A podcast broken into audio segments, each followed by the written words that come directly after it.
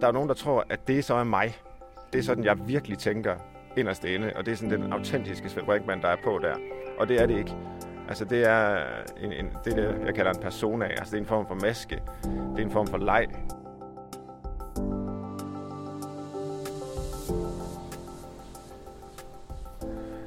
Jeg sidder her i en baghave til et lille hus på Nørregade i Allinge på Bornholm til folkemødet. Og det her skal som sådan ikke handle om folkemødet, men det er en god anledning til at fange Svend Brinkmann, som altid er en travl og meget berejst mand, øh, og lige få sat ham ned og stille ham nogle spørgsmål. Og jeg kunne godt tænke mig at komme lidt ind under huden på Svend, og høre lidt om, hvordan er det at være Brinkmann. Og når jeg siger Brinkmann, så mener jeg ikke privatpersonen Brinkmann.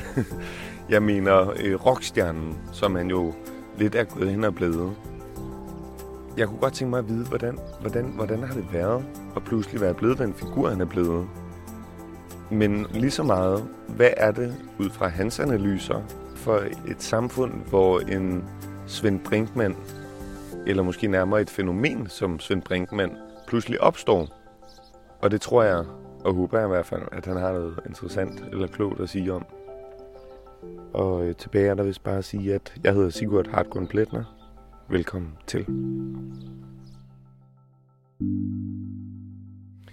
Svend, jeg kunne godt tænke mig at, øhm, at tale lidt om det, du er blevet som, som offentlig figur, både ud fra et øh, personligt perspektiv om, hvordan, hvordan har det egentlig været, hvad, hvad synes du egentlig om det, men jeg kunne også godt tænke mig at prøve at tale om det på et lidt mere samfundsmæssigt plan, eller høre dine betragtninger om det. Øh, og jeg vil lægge ud med at fortælle en, en lille anekdote eller en oplevelse, som jeg havde på Heartland Festivalen, hvor jeg var nede, og så var der en, der var en koncert med Patti Smith, hvor jeg vil ikke sige, der var tomt, men folk de stod og klappede lidt og snakkede lidt og fik en lille øl. Det var sådan meget stille og roligt. Så lidt senere på festivalen kom jeg ned forbi et øh, kæmpe stort rødt telt, hvor der er plads til over 1000 mennesker inde i. Og hele vejen rundt om det telt lå der simpelthen en kødrang af unge kvinder med røven i vejret og hovedet ind under teltduen, fordi de ikke var nået at komme ind til en snak, som du havde sammen med Eske Villerslev. Ja. Hvad sker der? Jamen, det var også lidt voldsomt. Altså, jeg har ikke optrådt på en øh, festival før på den måde. Jeg drømte måske lidt om at blive uh, rockstjerne, da jeg var ung. Og det her, det var noget, altså på, på Heartland Festivalen, der er det tætteste, jeg har været på at, at realisere den drøm, og i hvert fald opleve lidt af det samme, som jeg kan forestille mig, man, øh, man får, når man går på en scene, og der virkelig bare er altså tusind mennesker, der råber og klapper, og når man begynder at, at sige noget, øh, så hujer de og altså kommer med tilråb. Det var egentlig ret vildt for en, øh, altså en professor i psykologi fra et universitet i Nordjylland. Øh, det var livsfarligt at være derinde, fordi altså, det var en af de her ekstremt varme dage, og så ind i teltet med alle de her mennesker, hvor luften stod helt stille. Altså jeg tror, det var 50 grader. Og jeg svedte simpelthen så voldsomt meget. Jeg drak to hele flasker vand i løbet af de tre kvarter, øh, samtalen varede, og Stakkels Eske Villerslev, han havde sit øh, jakkesæt på, og man skulle se ordentligt ud, så han beholdt det på. Det hele, også jakken under hele seancen. Altså, jeg, jeg ved ikke rigtig, hvad der sker øh, med den slags episoder der. Øh, jeg prøver at have sådan et køligt, ironisk distanceret forhold til det, fordi øh, jamen altså, det er jo ikke rigtig, mm, altså, det handler jo ikke om mig, som jeg fortolker det i hvert fald. Øh, altså, det er, jo, det er jo ikke fordi, jeg kan synge eller spille guitar eller sådan noget. Det er fordi, jeg formidler nogle budskaber og analyser, der håber jeg i hvert fald, handler om nogle væsentlige samfundsmæssige spørgsmål, som folk er, er optaget af. Du bevæger dig allerede ind på nogle af de ting, som øh, jeg rigtig gerne vil tale om, så det er jo kun dejligt.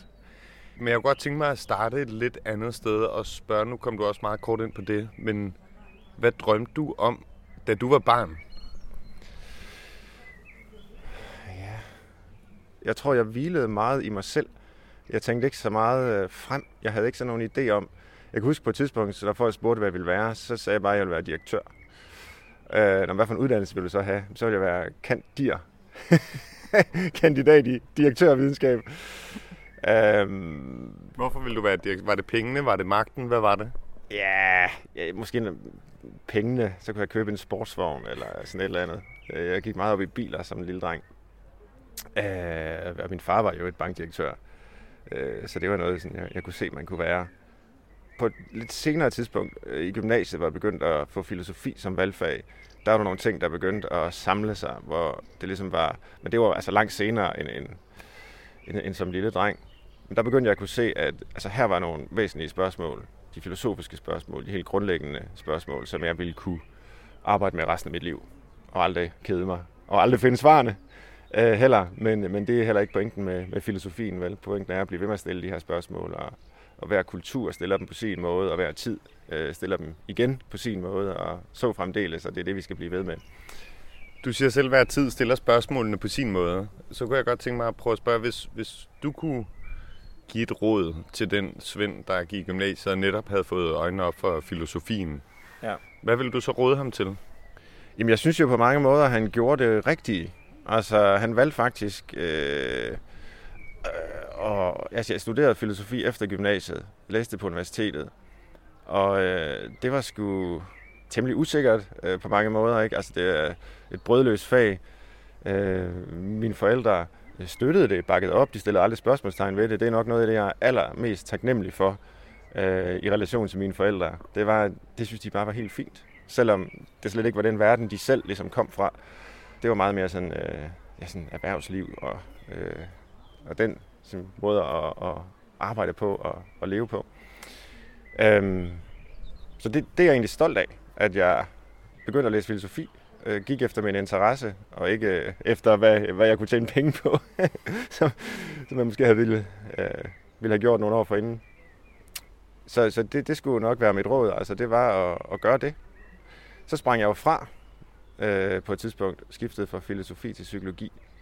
Øh, og, og det var nok, fordi det praktiske begyndte at melde sig lidt for mig igen. Altså jeg kunne godt se, okay, på et tidspunkt, så skal vi have nogle børn. Min kæreste og mig. Ja, der er ikke så meget sportsvogn, men det er simpelthen det der med altså, fast arbejde og at der er en profession, som der jo er, hvor, hvor en psykolog kan gå ud og gøre nytte og få et arbejde. Og ah, det var alligevel fint nok med de der lidt faste rammer, og jeg så for mig, at jeg kunne blive ved med at, at stille de her spørgsmål, der optog mig.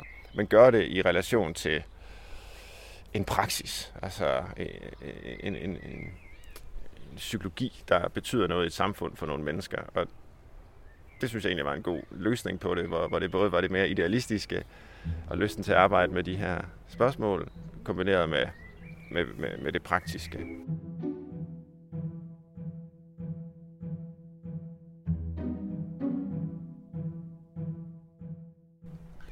Hvad vil du sige den dag i dag? Altså nu, øh, nu hørte jeg noget på øh, gæstgiveren i går, øh, nærmest et øh, skænderi mellem dig og, og konferencien om, hvorvidt du var professor eller rockstjerne. øh, og du taler selv om, at, at psykologien var den, den sikre, fordi der var en profession osv., men du sidder jo ikke og er praktiserende psykolog den dag i dag, eller det er du så måske Nej. på en lidt abstrakt måde alligevel, ikke? Men, men hvad, hvad vil du sige, du egentlig er nu? Altså, jeg er flere forskellige ting, fordi jeg har jo øh, altså et fuldstændig almindeligt arbejde som professor i almen psykologi kvalitative metoder. Jeg skriver bøger om interviewmetoden eksempelvis, som noget der er det, vi har gang i nu, men som en, en, øh, en videnskabelig undersøgelsesform. Øh, jeg skriver bøger om, hvad det menneskelige er, altså som, øh, som sådan grundlæggende almen psykologisk udspørgen. Hvad er følelser? Hvad er tænkning? Hvad er forholdet mellem hjernen og kroppen og sindet og alt den slags ting, som er meget filosofiske spørgsmål ind i psykologien. Men som, som ikke ret mange ligesom ved, jeg beskæftiger mig med, eller interesserer sig for. Altså der kan jeg bruge to år på at skrive en bog, hvor jeg virkelig har lagt meget energi i det, og synes, jeg selv har vundet nogle nye erkendelser. Og så er der altså en lille håndfuld mennesker nærmest, der, der køber sådan en bog, eller bruger den til noget. Eller, men, men, men det fortsætter jeg jo med. Øhm, og, og så ved siden af, jamen så er der jo på mærkværdig vis blevet opbygget sådan en person af øh, Svend Brinkmann, som, øh, som fremtræder i, øh, i medierne, som er på de sociale medier, som øh, bliver præsenteret som rockstjerne, som du nævnte ikke her på, på folkemødet, når jeg skulle ind og, og moderere en samtale mellem to forfattere, øh, hvor, hvor jeg så netop prøvede at markere, at altså, jeg er professor i psykologi, og det er egentlig mest sådan, jeg ser mig selv. Men jeg, jeg ved da godt, at jeg er medskyldig i at have skabt den person af. Det er heller ikke noget, jeg er ked af.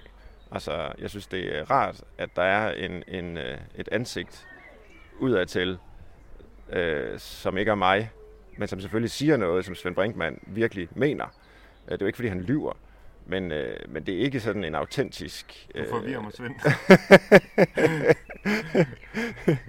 der, er en, der er en persona, der siger noget, som Svend Brinkmann mener, men det ikke er dig. Du, ja. du er nødt til lige at, øh, at skille dem lidt ad for mig i hvert fald. Jamen altså på, øh, på Facebook eller Twitter eller, eller de der... Der har jeg forsøgt at, ligesom at opdyrke en, en form for kommunikationsform, hvor jeg forsøger at lave øh, altså sådan horribelt forenklende analyser tit af nogle samfundsmæssige fænomener. Jeg prøver at lave sådan nogle greb, retoriske greb, formmæssige greb, øh, som, jeg, som jeg gentager igen og igen og varierer lidt. Og, og der er nogen, der tror, at det så er mig. Det er sådan, jeg virkelig tænker inderst inde, og det er sådan den autentiske Svend Brinkmann, der er på der. Og det er det ikke. Altså det er en, en, det, der, jeg kalder en persona. Altså det er en form for maske. Det er en form for leg med øh, genre, øh, som er enormt befriende. Øh, men selvfølgelig også lidt forvirrende, både for mig samtidig og, og især for andre, når, når de tror, at det virkelig er mig. Jeg ved ikke, om det giver mere mening nu, det jo. jeg siger. Altså, Men kan man så måske tale om, at der er, øh, med far for at få dig til at lyde som en mand med storhedsvandvid, mm. at der er tre svinde. Der er professor Svend, der er rockstjerne Svend, og der er privat Svend. Ja, det kan man godt sige. Og jeg tror så, at professor Svend og det er ligesom, vores statsminister, han har også både privat og... Øhm, jeg, jeg tror, professor Svend og, og den private Svend er mere øh, overlappende hvor, hvor den der, du kaldte rockstjerne, Svend, øhm, er, er, er mere et spor for sig. Ja, altså, jeg har aldrig tænkt over det på den her måde, faktisk. Øh, men nu, nu du spørger mig, jeg forsøger også helst at, at undgå at tale om, altså om mig som person. Men, men, men nu er det her jo relevant at svare på, fordi det har at gøre med altså netop ansigtet udadtil.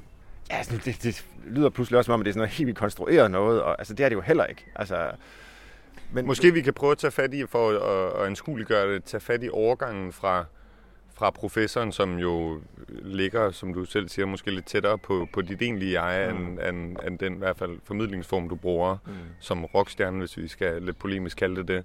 Overgangen fra professoren til den meget offentlige figur, var det en, en bevidst overgang, hvor du pludselig begyndte at adskille de to? Og hvordan, hvordan var det i det hele taget?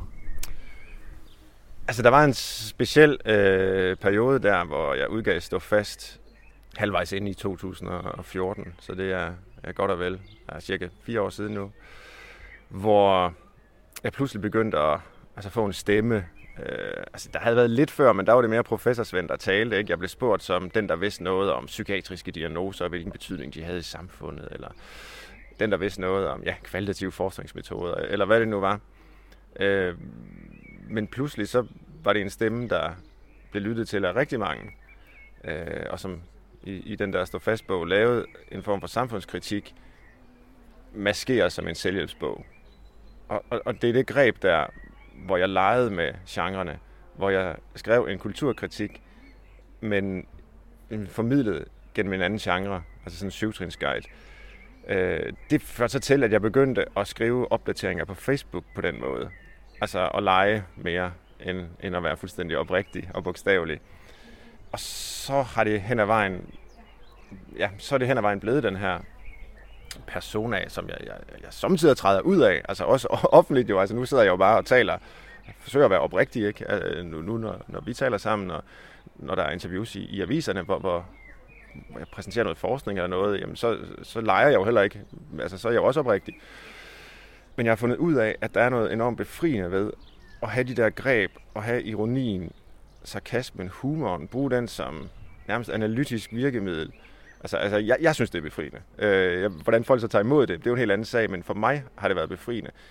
Øh, med stramme former og lidt ligesom, øh, altså hvis man skal skrive et digt, så kan man skrive et haiku-digt, hvor der må være fem stavelser, syv stavelser, fem stavelser, tre linjer, øh, og der skal helst være en reference til en årstid, og helst være en bevægelse. Og der, der er sådan nogle meget stramme regler for, hvordan det her digt skal bygges op. Og for folk, der har forsøgt at digte, kan det være utrolig befriende, at de ligesom bliver givet den her form. Så kan man virkelig begynde at sige noget. og det er nok det, jeg har arbejdet med.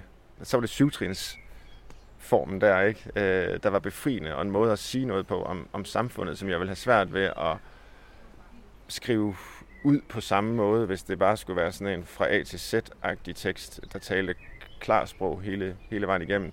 Men altså, det er jo ikke, det er jo ikke fordi formen skjuler det egentlige. Jeg vil nærmere sige, at det er en måde at få det egentlige øh, frem på. Der er en sandhed i det inautentiske, eller det kan der være i hvert fald.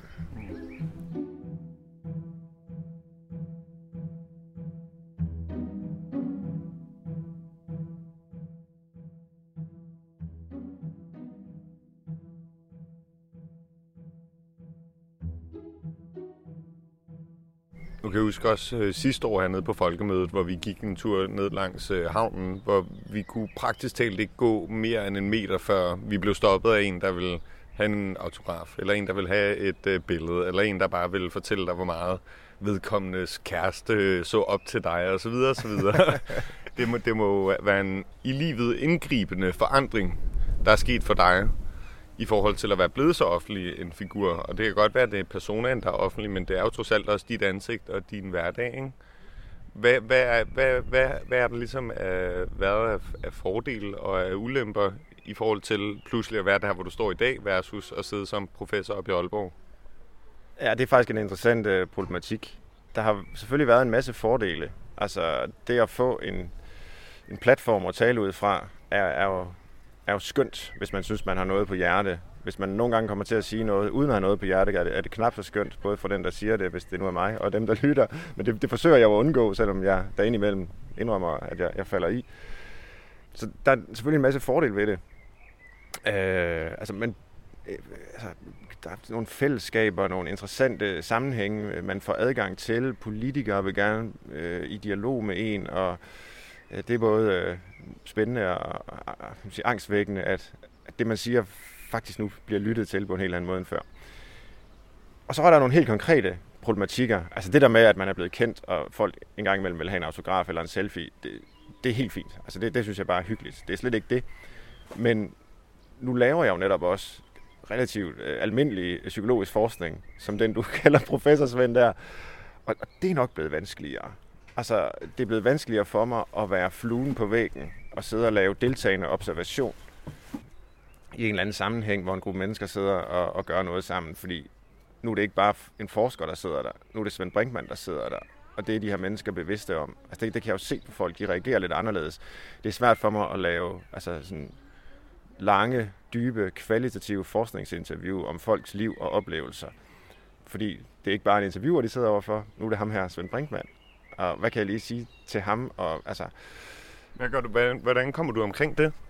Altså, jeg, det, det, det her, jeg siger nu, det er det eneste, jeg sådan oprigtigt har været øh, ærgerlig over, efter at, øh, at jeg er blevet sådan en, en mere eller mindre offentlig person. Øh, og jeg tror desværre ikke, der er så meget at gøre andet end at få phd studerende og kolleger til at, at, at lave den her slags empiriske forskning, og, og jeg må prøve noget andet. Altså, måske tage til udlandet. Jeg har en idé om, at jeg skal til, til Grønland til sommer, og noget af den forskning i sorg, som, som vi laver i Danmark, kunne jeg måske gå i gang med i Grønland også. Altså, sådan helt, altså for at være et sted, hvor, hvor folk simpelthen ikke kender mig. Øh, altså, det, det lyder måske lidt krukket, men det, altså, sådan er det virkelig ikke ment. Det er simpelthen for at kunne have en, en relation til mennesker, som altså, er den type, som er nødvendig at have, for at kunne lave den slags forskning, jeg gerne vil lave. Øh, det, det er bare blevet besværligt gjort her i Danmark. Altså, der er selvfølgelig mange, der, der ikke kender mig, øh, men, men det er også en, en mærkelig åbning af en samtale med mennesker. Man beder om hjælp til at belyse et eller andet fænomen og sige, kender du mig jo på forhånd, eller synes du, jeg er... altså, kender du Roxanne, Svend? er det den ene eller den anden? sådan, altså, så, altså, relationen bliver så nemt forurenet øh, nu. Øh, det er der en langt større risiko for end før. Så, så det, det er lidt besværligt.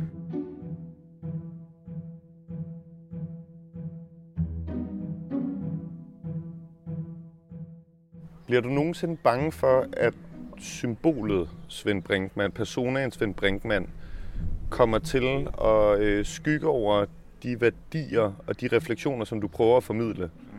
Kan du følge, forstår du, hvad jeg mener? Det tror jeg, ja. Og jo, altså det, det bliver jeg bange for. det, det er jeg bange for. Og, og det er bare enormt svært at styre. Altså fordi den der persona lever lidt sit eget liv. Altså øh, bliver brugt til ting. Jeg kan jo se, at mit navn bliver nævnt i sammenhænge, som jeg måske ikke selv kan stå inden for. Men når man nu engang har, har skrevet noget ud i en verden, jamen så får det jo bare sit eget liv. Det kan man jo som forfatter ikke styre. Man kan så godt blande sig og sige, at det er ikke min egen fortolkning af det, jeg har skrevet. Men, men andre har jo lov til at fortolke det og bruge det. Øh, sådan ser jeg i hvert fald på det. Øhm, samtidig er der jo mennesker, der har læst mine bøger og fulgt mig på sociale medier, og så skriver jeg et eller andet, eller har en holdning, som de bliver utrolig skuffet over. Altså det er også øh, en interessant problematik. Øh, ej, jeg troede lige, at vi var enige om det her, eller sådan noget kan de så finde på at svare. Og det, det, altså som om jeg er en eller anden øh, guru. Øh, så, altså, det har jeg virkelig en skræk for at være. Øh, så en guru? Ja, altså sådan en, som folk øh, lytter til, følger, liker, uden selv at tage stilling til, øh, hvad pokker det er, manden skriver. Men kan man så ikke vente den om at sige, at så er det måske lidt øh, dristigt at vælge syvtrins selvhjælpsbogsformen? Ja, helt sikkert. Øh, men det var jo også på et tidspunkt, hvor jeg, hvor jeg slet ikke havde den position, jeg har nu. Altså forlaget, jeg kan ikke huske, hvad første oplag var, men jeg tror, det var under 1000 eksemplarer. Og der var jo helt klart en, øh, en, en forestilling om, at hvis, hvis, det, hvis den skulle genoptrykkes, så var det jo en kæmpe succes. Altså tænk, hvis man kunne sælge 1000 bøger. Det ville fandme være fedt, ikke? Og, og de var jo så solgt, før den overhovedet var på gaden, fordi jeg begyndte at give interviews. Den blev øh, foromtalt, øh, var pludselig i alle aviserne, og så var det i radioen, og det var i P1-debat, og det var i Deadline, og det var alle steder. Og så begyndte der at komme forsider, og så det voksede bare virkelig hurtigt og, og i alle mulige retninger. Og, og, og der er nogle interessante paradoxer i det, fordi der var syvtrinsformen jo helt klart medvirkende til det. Fordi den er, er skæg. Folk kunne relatere sig til den. Øh, den gav et, et andet sprog for nogle ting. At man pludselig med, med, altså med nej-hatten, ikke? Og, øh, og man skulle tænke på det negative og, og alle de der ting. Øhm, men, men, men paradokset er jo, at det samtidig så er det, der har muliggjort det, altså med syvtrinsformen og de der ting, der også kommer til at spænde ben for det. Altså når det så netop bliver et koncept i sig selv.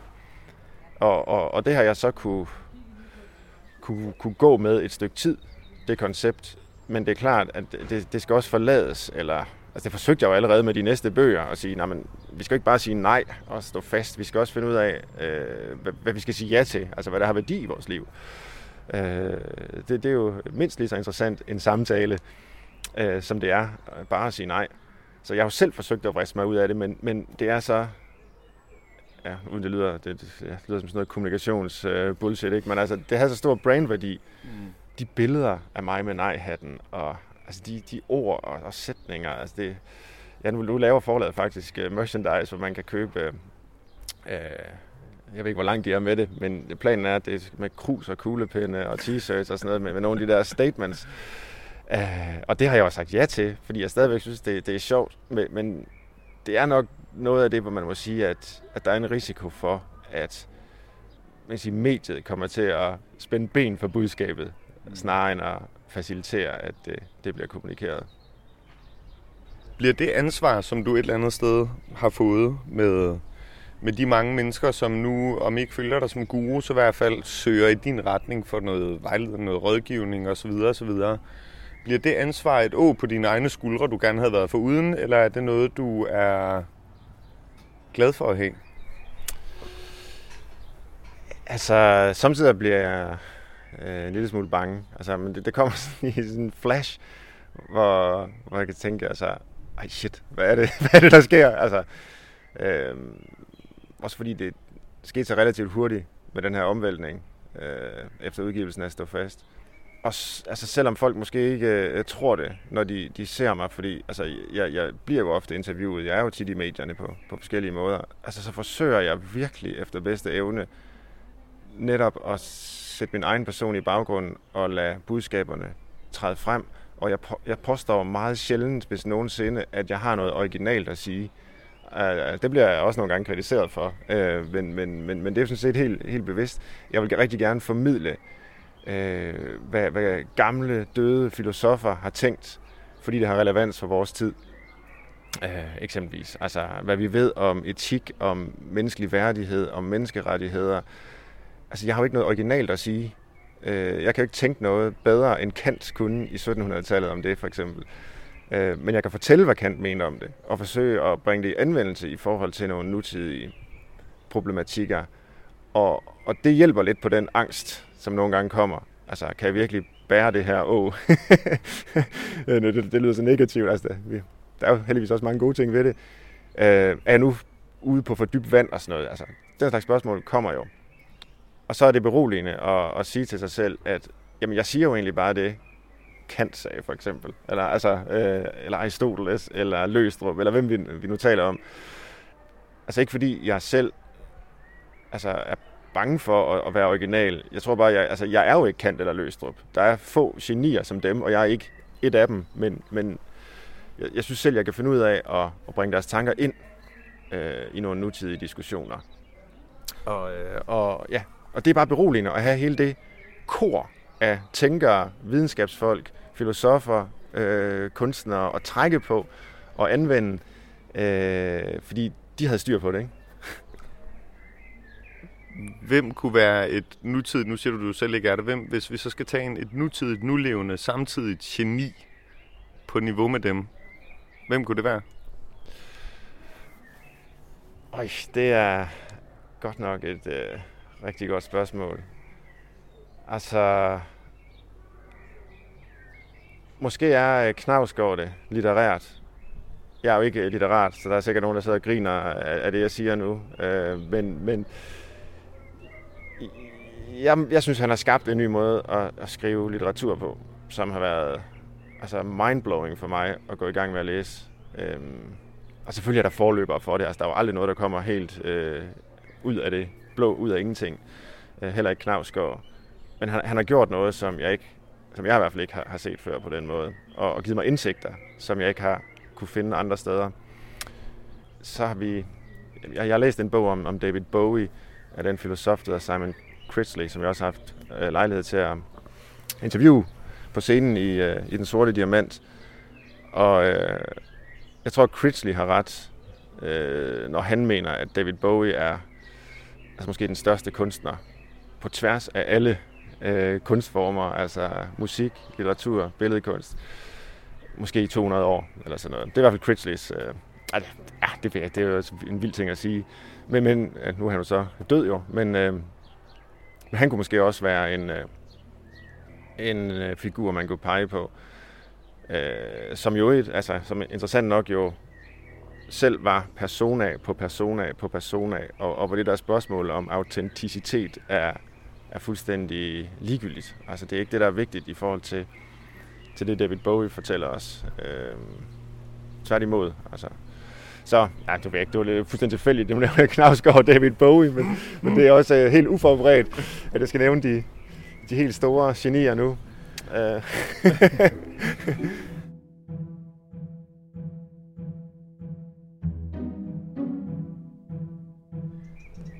Jeg kunne godt tænke mig at vende tilbage til det her, jeg oplevede på Heartland med Patti Smith, hvor der var der var nogenlunde begejstring. Og så nede ved Brinkmann, hvor kvinderne lå rundt om teltet. Ikke? jeg tror altså ikke kun, det var kvinder.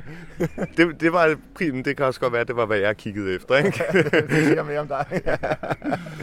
øhm, Svend Brinkmann som fænomen, som persona, som rockstjerne, er det et... Øh, samfundsmæssigt sundhedstegn, eller er det et nødråb fra en lidende patient, at det opstår? det er sådan et meget hårdt sat op, enten eller. Altså, det er jo nok et eller andet sted midt imellem. Øhm, men øh, altså, jeg synes jo selv, at det er nogle sunde spørgsmål, jeg stiller, ellers så vil jeg selvfølgelig ikke stille dem. Jeg synes også selv, at nogle af de svar, jeg forsøger at formidle, er, er ja, altså sunde, det er måske så mærkeligt det ord, men opbyggelige, skal man måske sige, sådan i mere åndelig, eksistentiel forstand. Øh, så, så i den forstand, på den måde, er det da et sundhedstegn, hvis folk gerne vil beskæftige sig med dem. Det, der måske er er det, det sørgelige ved det, det er, at, at de ikke har gjort det i forvejen, eller at der måske ikke har været så meget rum til det, øh, hvor det, hvor det mere kommer over i det, du kalder nødråb. Hvis der nu ikke er plads til at reflektere over, hvad det vil sige at være menneske, hvad har jeg pligt til her i livet, hvordan bør jeg overhovedet leve, øh, så er der jo ikke noget ved at have opbygget et rigt øh, materielt overflodssamfund, hvis man alligevel ikke kan, kan stille den slags spørgsmål, så kan det på en eller anden måde være lige meget med det hele. Ikke? Tror du, at det er en form for, det, okay, meget ledende spørgsmål, men, men at, er det en form for vakuum i vores samfund, at vi måske ikke taler så meget om de her eksistentielle, filosofiske, menneskelige værdier? Tror du, at, at det er det, der ligesom på en eller anden måde... Er, det en, er, er du måske en ventil for noget, som vi har haft behov for at beskæftige os med? Ja, måske. Jeg har svært ved at vurdere min egen rolle, må jeg sige, fordi jeg er for, jeg er for tæt på den. Øh, jeg, jeg står i den. Og altså, lige den slags spørgsmål der, tror jeg næsten, det er bedre at stille nogle andre, der ser det mere uhildet udefra. Øh, altså om jeg er ventil. Mm. Der er nok nogle mennesker, der, der vil sige det. Altså, folk er rigtig søde, synes jeg, til at, at sende mails og breve og, og beskrive deres reaktioner på at læse bøgerne, og hvad de selv bruger dem til. Og, og jo, der er måske sådan lidt en, en ventilfunktion. Øhm, folk skriver, at det er befriende, at vi nu kan tale på den her måde, tale om de der ting, som vi ikke måske har kunnet så meget før. Og også fordi jeg jo, altså, jeg blev inviteret også af sådan arbejdsgiver, øh, store organisationer, øh, kommer ind og tale til nogle ledelseslag, øh, som jo også gerne vil have de her perspektiver ind. Og, og der er det jo, det begynder at blive interessant, hvis det kan sætte aftryk der også, og ikke kun, altså ikke fordi der er noget galt med det, men altså ikke kun i den enkelte læsers eget liv, men sådan mere institutionelt, øh, hvis det kan have en eller anden form for betydning for folkeskolen, eller ungdomsuddannelserne, eller øh, virksomheder. Altså det, det, er jo meget svært at vurdere for mig, om det overhovedet har det, og i givet fald hvordan. Men, øh, men, men det kunne være skønt. Hvor du som barn drømte om at øh, blive direktør. Hvad drømmer du så om nu? Om at gå på pension. jeg har sådan en, øh, jeg har sådan en øh, stresstest med mig selv, og det er, når jeg går ind og, og tjekker pensionsopsparingen og begynder at kigge på hus på Samsø, på, øh, på bolighjemmesiderne, og så, så er det tegn på, at nu har jeg så lidt for travlt. Øh, nu er der for mange jern i ilden. Øhm, eller bare hele tiden har i tankerne, at jeg skal ud i vores sommerhus og, og bare sidde på, på en stol og kigge ud på træerne. Det, det, det, det er jo for tidligt. øh, jeg er lige i begyndelsen af 40'erne, så det, det er noget, jeg skal begynde at tænke på om, om 20 år formentlig. men, men altså helt konkret, så, så er det faktisk det, jeg drømmer om. Altså, øh, jeg er rigtig glad for det, jeg laver, og jeg vil gerne lave det mange år endnu. Men det skal også have en ende på et tidspunkt. Og så øh, skal jeg sidde i, i, i en have som en, en person, der, der leger vismand, øh, og, øh, og tage det mere roligt. Læse mine egne bøger, tage min egen medicin. Hvad er det bedste råd, du nogensinde har fået? Det er nok, øh, du skal ikke ville det hele. Det er, det er digt af Piet Hein, som øh, jeg fik af min farmor. Jeg har skrevet om det i den bog, der hedder Gå glip, hvor hun, øh, jeg fik det min, til min øh, konfirmation, hvor hun havde skrevet det ind på sin skrivemaskine og sendt det til, til Pete Hein, og han returnerede det med underskrift på. Og jeg stod der som en fjoget 13-årig konfirmand, og anede ikke, hvad det betød, eller om det havde værdi. Altså, jeg var høflig og velopdragende og sagde pænt tak, og så videre. Øhm, og, men så har det bare fulgt mig, det digt, når jeg har flyttet. Jeg har aldrig smidt det ud selvfølgelig, det gør man ikke med sådan noget. Og så hver gang jeg har flyttet og pakket mine ting ud, så er det ligesom kommet op, og jeg læser det og kigger på det. Og, og nu kan jeg bare se, at det er på en eller anden måde en, en ledetråd i mit liv, og, og et rigtig godt råd. Øh, og det er jo en helt enkel sætning. Du skal ikke ville det hele. Øh, altså, man, man, man skal ville noget bestemt. Og det, øh, det skal jeg til at, at finde frem igen, det dæk, tror jeg. og hvad er det bedste råd, du kan give en anden? Lyt aldrig til gode råd fra halvgamle professorer. Med de ord, Svend, tak for, øh, tak for sneakersnak og øh, en hyggelig stund her i baghaven på Nørregade. Selv tak. Det var rigtig hyggeligt at tale med dig. I lige måde. Tak for spørgsmålet.